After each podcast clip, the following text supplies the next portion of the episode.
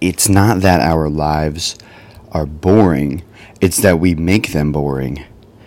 We decide what happens.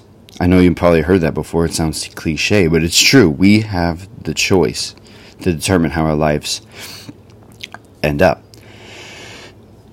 Uh, and the excuse I hear sometimes is that I don't know how to make my life exciting. I don't really know what I like or what I want. My first question back to that is Are you going to let that stop you? Or are you going to let that move you? Because if you don't know how to make your life exciting and you don't know what it is that you like or what it is that you want, when you're faced with those feelings, what's your reaction? What are you going to do? Are you just going to accept that or are you going to figure it out? So, in order to figure it out, you need that determination to answer the questions. Then some might say, "Well, I don't really feel determined or motivated. That's my problem. I don't I don't feel motivated." Well, let me help you with that. Ready? This is this will 100% help you so long as you do it like this. Ready?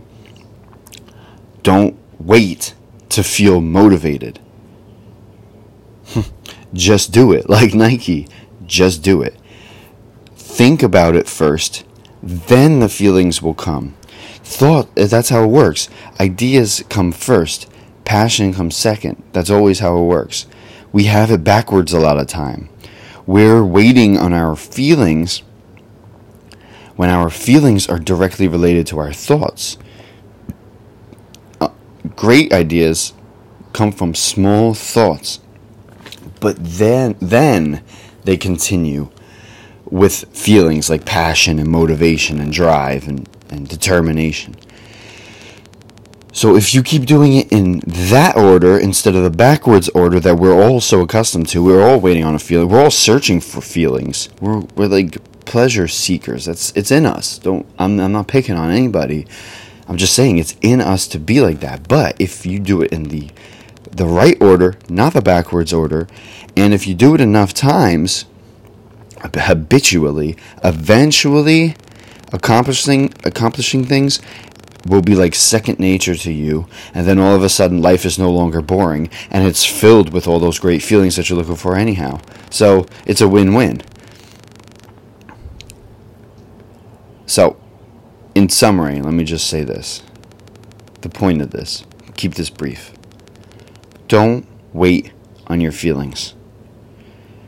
Produce your feelings with your ideas, with your thoughts that come to your mind.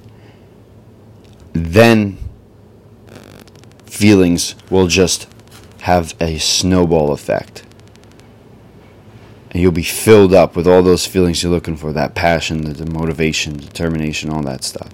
But it starts with thinking it first, and then producing your feelings with those ideas afterwards. And watch, just watch how life changes. Thanks for listening.